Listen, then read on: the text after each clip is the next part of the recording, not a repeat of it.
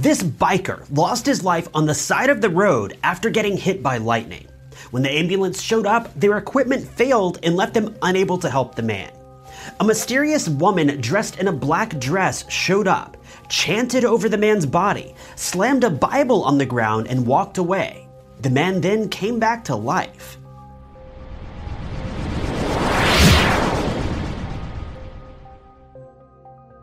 You can do your part to help spread awareness for this case by clicking the share button beneath this video. You can even leave a simple comment below so that YouTube can give the case a bit more exposure on their end as well. And while you're down there, feel free to hit that like button and subscribe so you won't miss any of the other cases I'll be covering in the coming weeks. Acton, Indiana is a very small community in Indianapolis with a population of just under 6,000 people. To say that nothing interesting ever happens here would be an overstatement. Most people don't even know that this small town exists. But something incredibly strange would take place in the community of Acton that none of the residents would ever forget. Keep in mind, everything you're about to hear is allegedly true, but this is certainly one of the most unbelievable unsolved cases I've ever heard. This strange and unexplained cold case began to unfold in June of 1980 when Robert Davidson was traveling down I 74 in Acton, Indiana. It was a cold and rainy night as a storm was tearing through the area.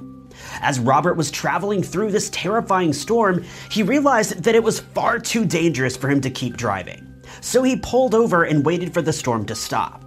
No sooner than he pulled over, he was struck by lightning on the side of the road. It's reported that more than 200,000 volts of electricity jolted through his body, sending his shoes flying into the distance and ending his life immediately. A crowd quickly surrounded the man, as several people had witnessed the lightning bolt. A witness called the local police for help, and an ambulance was dispatched immediately.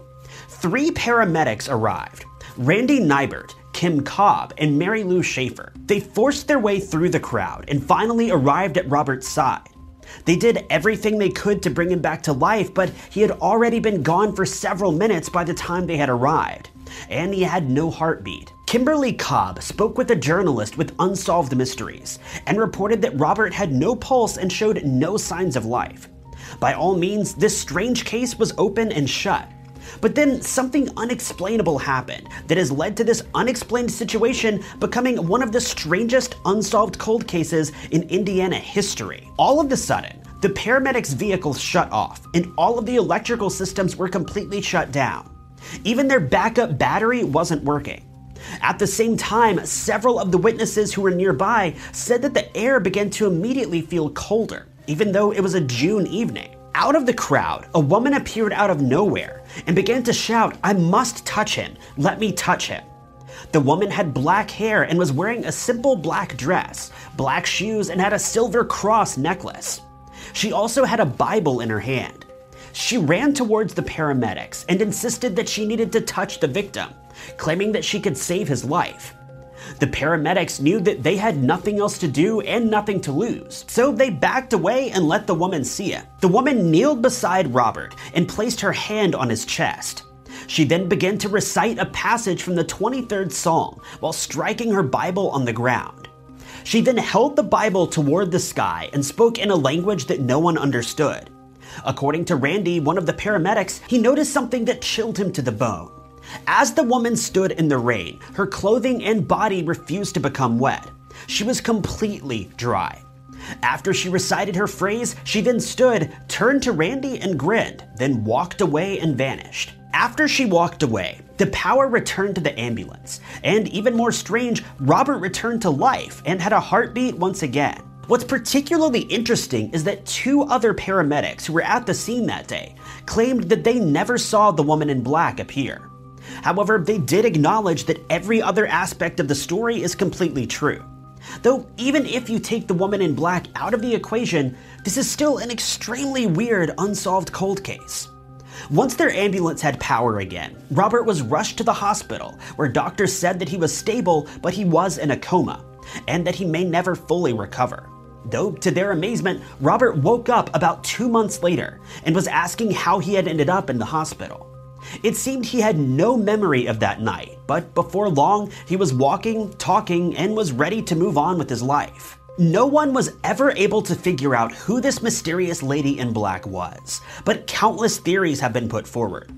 Some believe that she may have come from a nearby Methodist Christian camp that was a few miles away. Others claim that she was an angel sent from heaven, but other, more believable stories claim that she could have been from a Native American tribe that was located not too far away. It's believed that when she spoke in an unknown language, she could have been speaking a sacred Native American tongue. Though, correct me if I'm wrong, but true Native Americans don't often follow the Christian Bible, so this still doesn't completely make sense.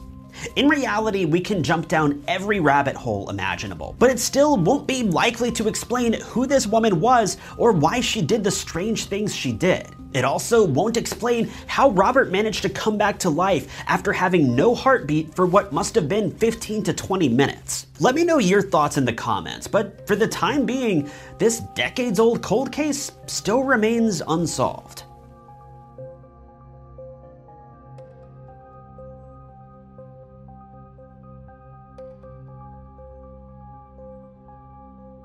But that's the video for today, you guys. I hope you enjoyed it. If you did, be sure to hit that like button. If you loved it, maybe consider sharing, subscribing, or clicking that blue join button below to really show your support for the channel.